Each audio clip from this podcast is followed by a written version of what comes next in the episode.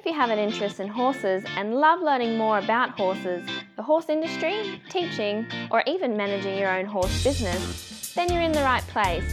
We would love you to join us on our mission, which is to improve the lives of horses around the world through the education of riders, handlers, and trainers. So get comfortable, listen in, and enjoy.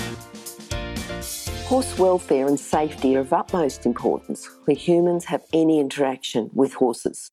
Within the courses at International Horse College, we only utilise methods that promote safe and humane ways of interaction between horses and humans. We only support safe methods of educating riders, handlers, and trainers about horse welfare internationalhorsecollege.com, registered training organisation 31352. I'm excited to have our guest back today. We've had Meredith on before. So, our guest is Meredith Chapman. She's been on episode 131, 131, or if you just go to horsechats.com and search for Meredith, you'll find her. In the previous episode, you found out a bit more about Meredith, what she's doing, what her current studies are, and the important research that she's doing. But today we're going to talk to Meredith about 10 important safety considerations when working with horses. How are you, Meredith? Yes, well, thank you, Glenys. Fantastic. Meredith, the important safety considerations working with horses. I mean, we all talk about safety with horses and we all think that we're as safe as we can be. But tell us just briefly why you've chosen this subject because obviously we're not as safe as what we can be because there's too many accidents around horses. And I'm sure you'd have some research to show that some of those could be prevented. Yeah, would you like to say anything else about that before we get started on the 10 points? Yeah, yeah, for sure. Um, look, you're probably aware that um, Safe Work, our New South Wales regulator, does a lot of um, statistical and analysis and also other independent research. Essentially, unfortunately, still one person is being admitted a day to a hospital in Australia somewhere as a result of a horse related um, accident or injury. We see it both in sporting and in the working environments. Uh, we know that horses are inherently dangerous and have some behaviours that we need to be aware of. Uh, and um, yeah, unfortunately, uh, people are still getting injured, and some of them are very serious that they can't work or ride a horse again. So it's just a never going issue that we need to be really um, astute and mindful of how we can prevent these interactions from going pear shaped. Yes, yes, for sure. Yeah. All right. Well, look, we'll talk about the first point you've got. And it's easy for experienced horse people to talk about body language and understanding of behavioral cues. But can you talk a bit more about that? Because we're not going to know what a horse is thinking about in the English language point of view. But if we watch their body language, can you talk a bit more about how to watch the body language and what we need to be watching for? Yeah, for sure. Uh, it's unfortunate they can't speak to us. It would be so much easier. But uh, the horse, the horse's body language either shows that they're happy or they're settled or they're not. And some of their not so happy cues that you can see is obviously their ears backwards, not pointing forwards when you're looking at them. That if their eyes are wide open or alert, uh, this can indicate also that the horse is, um, you know, possibly a bit scared or not happy with the situation. They're um, positioning their body away from you, so and especially turning their rump to you is a very clear indication uh, that the horse doesn't want to have you in their happy zone. Mm-hmm. Also, they can be huggy with the herd. They don't want to interact with humans, so they're, they're more happy being with their herd or you know, in another spot, running away, even just pulling back, all of those body behaviours that the horse is presenting is showing that they're clearly not happy with us in space. Mm-hmm, mm-hmm. So it's not necessarily the horse is being badly trained or a bad horse, it's them trying to communicate with us to let us know how they feel. Absolutely. They're trying to express in unspoken words, you know, how safe they do feel with us. Okay, okay. Can we go on then from there, unless there's some any particular points that you did want to say and talk about? This is number two, the importance of groundwork, because you know people come and typically people think that you know riding and, and the enjoyment that we get from riding, you know, and the feeling of the power and the the um energy and everything else, and the adrenaline goes with us. But the importance of groundwork and how the important groundwork, you know, which sounds really boring, but if you do it properly, it can be quite rewarding. But can you talk about the importance of groundwork within the safety considerations? Yeah, definitely. I think in my last podcast, I spoke about two thirds planning and one third doing. Yes. And this kind of roll on from that being that the more time we spend with this undomesticated animal, if you think, you know, a horse is not a domesticated animal, it's it's a herd flight or fight um, animal with its own mind, and the, the more groundwork, which equals time, that we spend with that horse before we ride it or take it anywhere, the happier the horse is going to be and more accepting of our human contact. Mm-hmm. So you know, spending time with the horse, um, with the halter and leading up, teaching the horse to lunge, uh, load, rugging it. This all desensitizes the horse's natural flight or fight instinct from you. Mm-hmm, mm-hmm. And we need to be very aware, obviously, of the horse's strike zones, its front feet and its back feet. Um, things like with groundwork, um, you can uh, have to be very aware that these are the positions that you don't stand or go. And yeah, groundwork just cements the foundation, obviously, the two thirds planning for when you climb aboard and, and ride the horse. Yep, yep. And for those who at this stage already and didn't hear your first interview, I think if you can go back and have a quick listen to that, and then you'll get more understanding of what Meredith's talking about here. The third point we've got, Meredith, is about buying or leasing a horse you know, what to look for and what questions to ask, because that's a really big step. If someone starts off riding and they start off, you know, with a friend, with even their own family, or, um, you know, through a riding school or other ways, and then they get to the step when they go to buy a horse, I've seen some people make some really bad decisions here. And sometimes even some inexperienced instructors choosing a horse that they would like for themselves instead of choosing a horse which is good for the student. So, can you talk a bit about the safety and the type of horses that we should be getting? Yeah, yeah, definitely. Um, there is that many horses for sale. There's lots of opportunities to lease horses, and um, often it is people that don't have experience that are looking to purchase for their their child or themselves wanting to take up, you know, the board of horses. And I, I think often mistakes can be made, especially with the vulnerable people that have little experience. And then you have the love of wanting to own a horse. So some of the key points that I would suggest people look for if they're purchasing or buying a horse is look at the groundwork is established. Um, and, some of those points that I talked about previously, you want to know that the horse can lead up beside you, that it can load, that you can put a rug on and off it without the horse jumping sideways, that it is desensitised to the person when you're standing there watching how the buyer is handling the horse. Uh, and I always like to ask the person to, uh, the, the seller to show me, you know, what the horse can do, get them to ride or handle the horse first. And what you're looking for is that the horse is soft. You know, it's got a nice lateral flexion, it's supple, and its paces are smooth, it's walk, trot, and canter, and it's happy with those changes and where that person is asking it to go. It's important to mm-hmm. ask the seller of the horse's history, its health history, and its its yep. breeding or sale history. You know, mm-hmm. knowing, mm-hmm. you know, has the horse had any injuries or is there any issues with its health or, you know, what type of breeding is it and, and who's owned it before you? Those are important questions. And then, and yep. finally, and some people don't offer this, but, you know, where you can, if you can trial a horse or, you know, definitely um, have a go with the horse away from its usual environment it's been accustomed to where it's lived. If you can have a trial of it, that's even better. Yep, yep. I think that's important too. Sometimes, you know, and I've seen it. People go out and walk and trot a horse, and you might say, "Well, are you going to canter it?" Oh no, I'll wait until I get home to canter it. And I think if you're looking at a horse to buy, you you put it through as many situations, different situations as you can. So yeah, taking it away to another spot, ideally a trial, but even yeah. just riding it in a different situation would be ideal.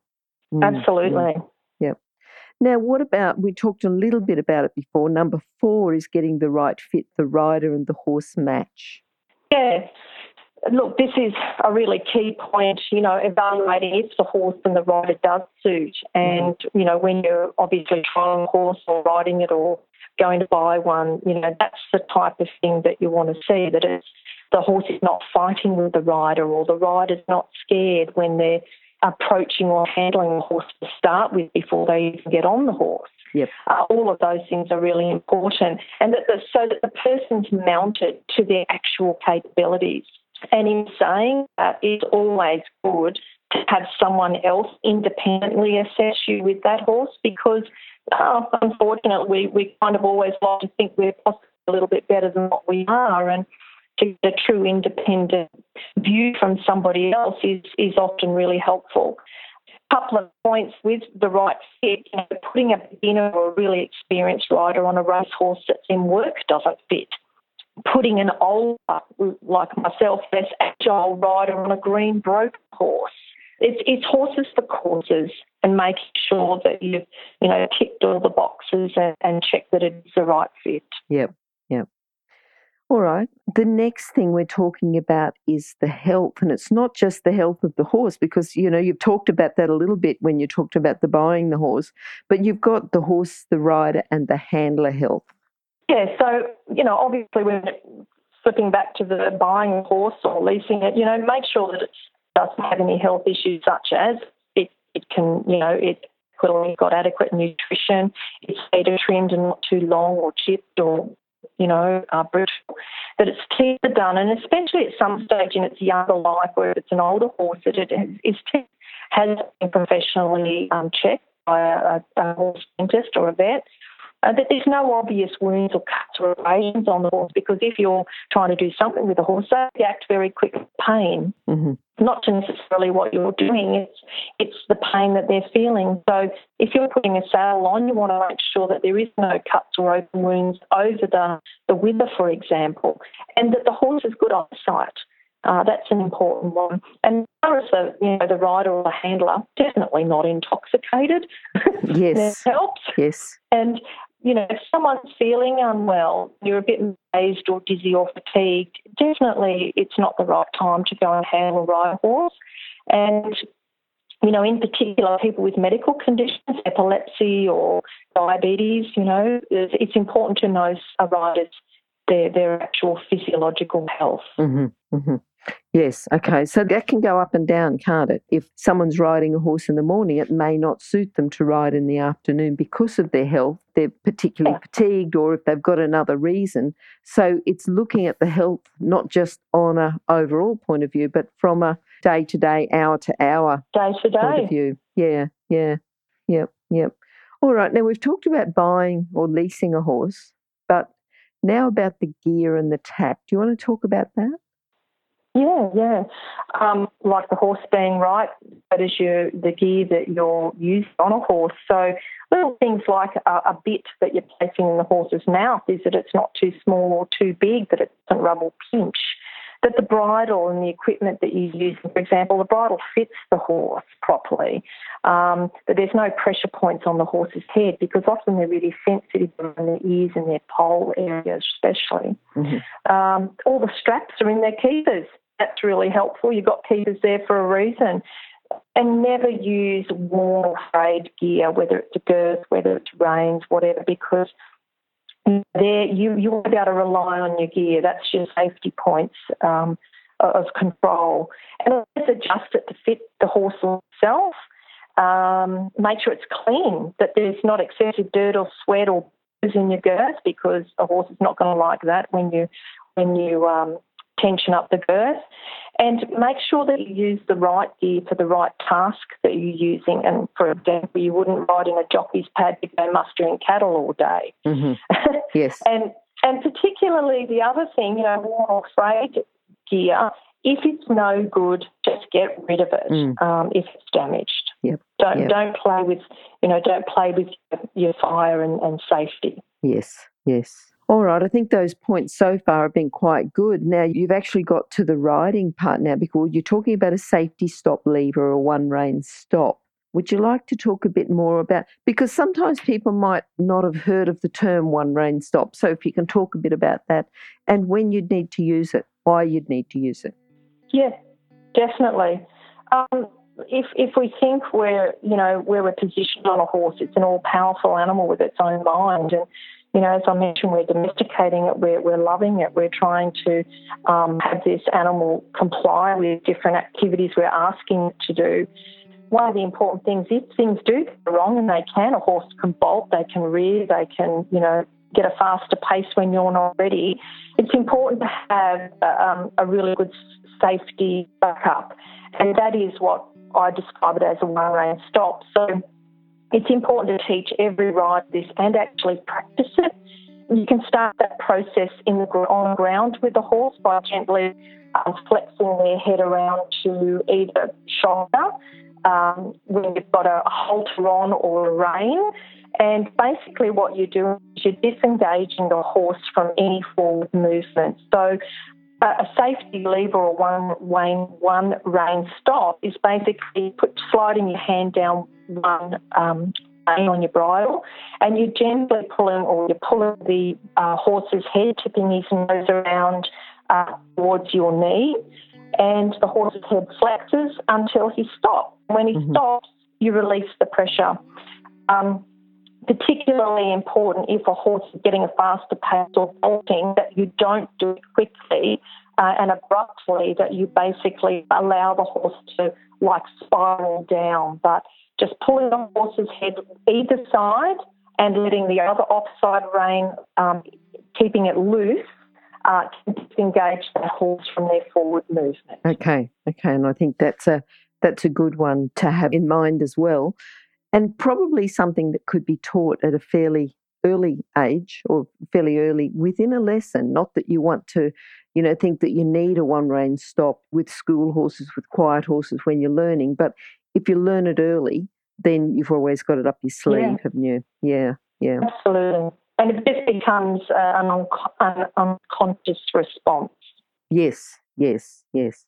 Instead of pulling on the rein, yeah, pulling one rein. Yep, yep.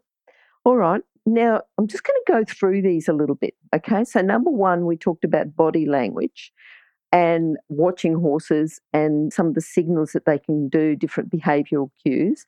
Number two is the importance of groundwork, getting to know your horse strike zone, human and horse respect. Number three was buying or leasing a horse and what to look for and pre purchase questions. Sorry, that was number three. Number four is getting the horse the right fit for the horse and rider match. Then we talked for number five about the horse rider handler health. And then six was the fit for purpose gear and tack, the right fit and the right type. Number seven was the safety stop lever or the one rein stop. Now let's talk a little bit more, and we're sort of going a little bit to the side here and talking about peer pressure and safety wise. You know how peer pressure can come in to safety when you're riding and safety around horses? Yeah, it's an interesting one why mm. that but you know, like people in groups and particularly if you're riding with other um, people of your same age and they've got different levels of riding and trying different things. Sometimes you may not feel as confident with what someone else is doing, but you kind of go with the flow because you don't want to look silly or stand out or be different. You can't do it. So I think as a rider, one of the most important thing to a handler of a horse, is that you know your level of capabilities um, and you are confident in yourself to say no if you don't feel uh, if you if your safety is compromised. So it's more to me about your safety. Yes, we always like to think about our horse's safety, but um, number one is your safety and being confident in yourself as a handler or rider that if you you know you're in a situation that where you don't feel safe, that you can say no and not feel pressured by the people around you. And that also comes into sensation seeking, doing something that you know is out of your scope or capabilities. Mm-hmm. You often see that in sports uh, with horses, but yeah, just being able to say no and standing tall and feeling comfortable with that decision. Yep, yep that was good number eight. You know, it's just something that was a bit different, but something certainly to think about. The next one is number nine, and we're going to talk about the environment. You know, what's suitable, a variety of environments, but what's safe. Yeah. Well, we've talked about horse and rider, but that's all great. It's it's about where we're we going to place those two. And I think it's really important that we always look around uh, for where the safest place is going to be, whether it's handling the horse or where you know whether you're riding. Um, it's to always start in a bit of a confined or controlled, secure area, like a smaller round yard if you don't feel confident or a pen, and then increase as you do feel more confident or another person that is watching you is who is probably more capable to say that now I think you're ready to go into a larger area. Mm-hmm. Um, always be alert and on err on the side of caution, predicting what might happen or what might trigger the horse to do an unwanted um, behavioural response. I think it's important to let someone know where you're going all the time and what you're up to.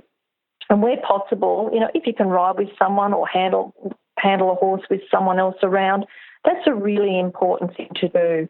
Uh, because remember, they are a lot heavier than us, a lot stronger than us, and um, yeah, accidents and incidents and near misses too can happen very quickly. Yes, yes. And you talked about triggers for unwanted behavioural responses. It's the triggers, but then yeah. it's looking at the body language, which, you know, sort of takes you back to number one, doesn't it? They are important considerations and they are all important individually, but all important when you put them together as well.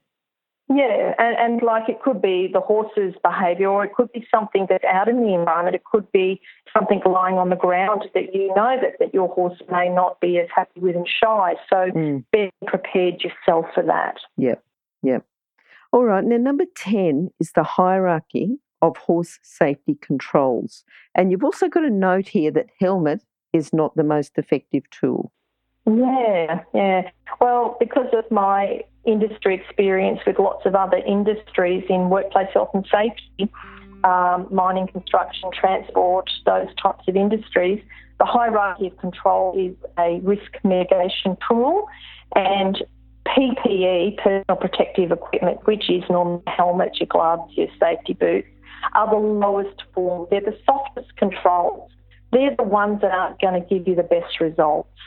So, with this mandatory hierarchy uh, in industry, the highest controls are things like getting rid of the problem, and that could be saying this horse is not suitable for me. Um, engineering controls or substitution, substitution may, um, you know, that's where the rider and horse match is really higher end control and a better control than putting a helmet on. Uh, our higher controls are things like training, having enough training and the right training for whatever activity that you're doing. Communication, very, very important. Higher end control other than a helmet.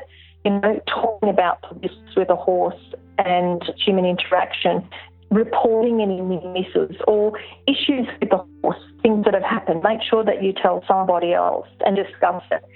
Then, you know, keep good records and managing the risks with horses um, are better controlled than just putting a helmet on. I'm not saying don't wear a helmet, but what I'm saying is think past the helmet yes. in higher end safety controls. Mm-hmm, mm-hmm. And know that it's that's the soft control. So um, yeah, starting off with helmet said, yeah, soft. Yeah, yeah, yeah. All right, now Meredith, tell us before we go. So I'm just going to run through the ten, and then I want to talk about the survey that you're doing and just a little bit about the research that you're doing. So, we've got one is the body language and the understanding of the behavioral cues. Number two is the importance of groundwork. Number three, we talked about the type of horse to buy or lease. Number four is getting the right fit, the rider and horse match. Number five was the health of the horse and the rider and the handler. Number six we talked about the gear and the tack and getting the right fit and type. Number seven was the one rein stop. Number eight was peer pressure. Then number nine, we talked about environment. And number 10, we talked about the hierarchy of the horse safety controls. Yes. Yeah, yeah. Mm-hmm. Can you tell us a bit now about the research that you're doing within the horse industry in regards to safety? Yeah, for sure. My research topic is investigating workplace health and safety tools that we use in other industries mm-hmm. and looking at how some of those tools can reduce um, horse related human injuries and fatalities in both a work and non work environment. I have three studies, and the study is well underway with a, an online survey and it's currently reached about eight different countries around the world, and we have 40 different disciplines, uh, different horse and equine disciplines um, that have participated so far. And the survey is all about knowing what people think. I'm wanting to get into the heads of horse people and understand um, they think about risks with horses and their perception around horses, whether it's riding or handling horses. And also, I'm wanting to know what their thoughts are about safety, what they rate as important, what you know safety aspects they use when they're approaching horses. So the survey is very much a qualitative survey and finding out what people think, and then that will help me with my other studies and developing hopefully um, you know trialing different tools uh, within the hierarchy of control to see if we can reduce horse-related injuries and deaths in Australia and overseas potentially. Yeah. So the survey study number one. If you're an equestrian coach or a horse riding instructor, or even if you aspire to be one, have a look at the free video series for horse riding instructors on the Horse Chats website. Go there now, have a look. horsechats.com. Now, you said before that you've reached a few different countries, so input from other countries is going to be beneficial, isn't it? Yeah, definitely. Yeah. And, you know, I, I, just think, you know, a majority have been Australian so far, but when you think we take a lot of riding skills from America, for example, cutting styles, dressage, Germany, and, you know, UK. So I think we need to listen to what our other um, horsey counterparts think as well. Mm-hmm, mm-hmm. Yes. Can only make it better. Yeah, well, over 50 now, I think, different countries. So if you are in a country different to Australia, certainly get on and do the survey because I think the research that comes out is going to be available to everyone. And I think the input from people in different countries is going to help with the research. So, yeah, it's invaluable. Yep, yep. Now that link to the survey will be on your page, which will be horsechats.com slash Meredith Chapman 2. But we're also going to put it on your original page, which is uh, episode 131, which is horsechats.com slash Meredith Chapman. But go to horsechats.com, search for Meredith or search for Chapman, and you should be able to. I, I think even if you search for survey, you might be able to get it and you should be able to then help with assisting with that survey. Yeah, and as I said, the research is going to be available for everyone, so your input is going to be invaluable. And Meredith, if people like to contact you direct, what's the best way? Probably best just to contact me via email. Mm-hmm. They can either yeah, Meredith at safetyinfocus.com.au or my CQU uni one, which is m.j.chapman at cqu.edu au. Uh, and I just wanted to say, Glenys, that the survey is only taking seven minutes, but maximum 15. Mm-hmm. And I've extended it to the end of August. Well, that's good because it's good knowing that it's not going to take a long time. So if you can do a quick job that's going to help the horse industry and do it in seven minutes, that's brilliant. All right. Thanks, Meredith. Great to talk to you today. I'm really happy with your insights. Hopefully, we can help with your survey. But, you know, I enjoyed the talk on the important safety considerations when working with horses. And hopefully, other people have picked up some tips there as well. So, thank you. Great. You're Bye. welcome. Thanks, Glenys. Bye. Bye bye. If you've enjoyed this chat, then please comment, rate, and subscribe. If you'd like any changes or recommendations for guests, then please contact us through horsechats.com. And while you're online, have a look at the government accredited courses at internationalhorsecollege.com. Registered Training Organisation 31352. Remember that our comments and instructions are general in nature and do not take into consideration your individual horses or your individual ability and circumstances. If you enjoyed this podcast, then please leave your comment below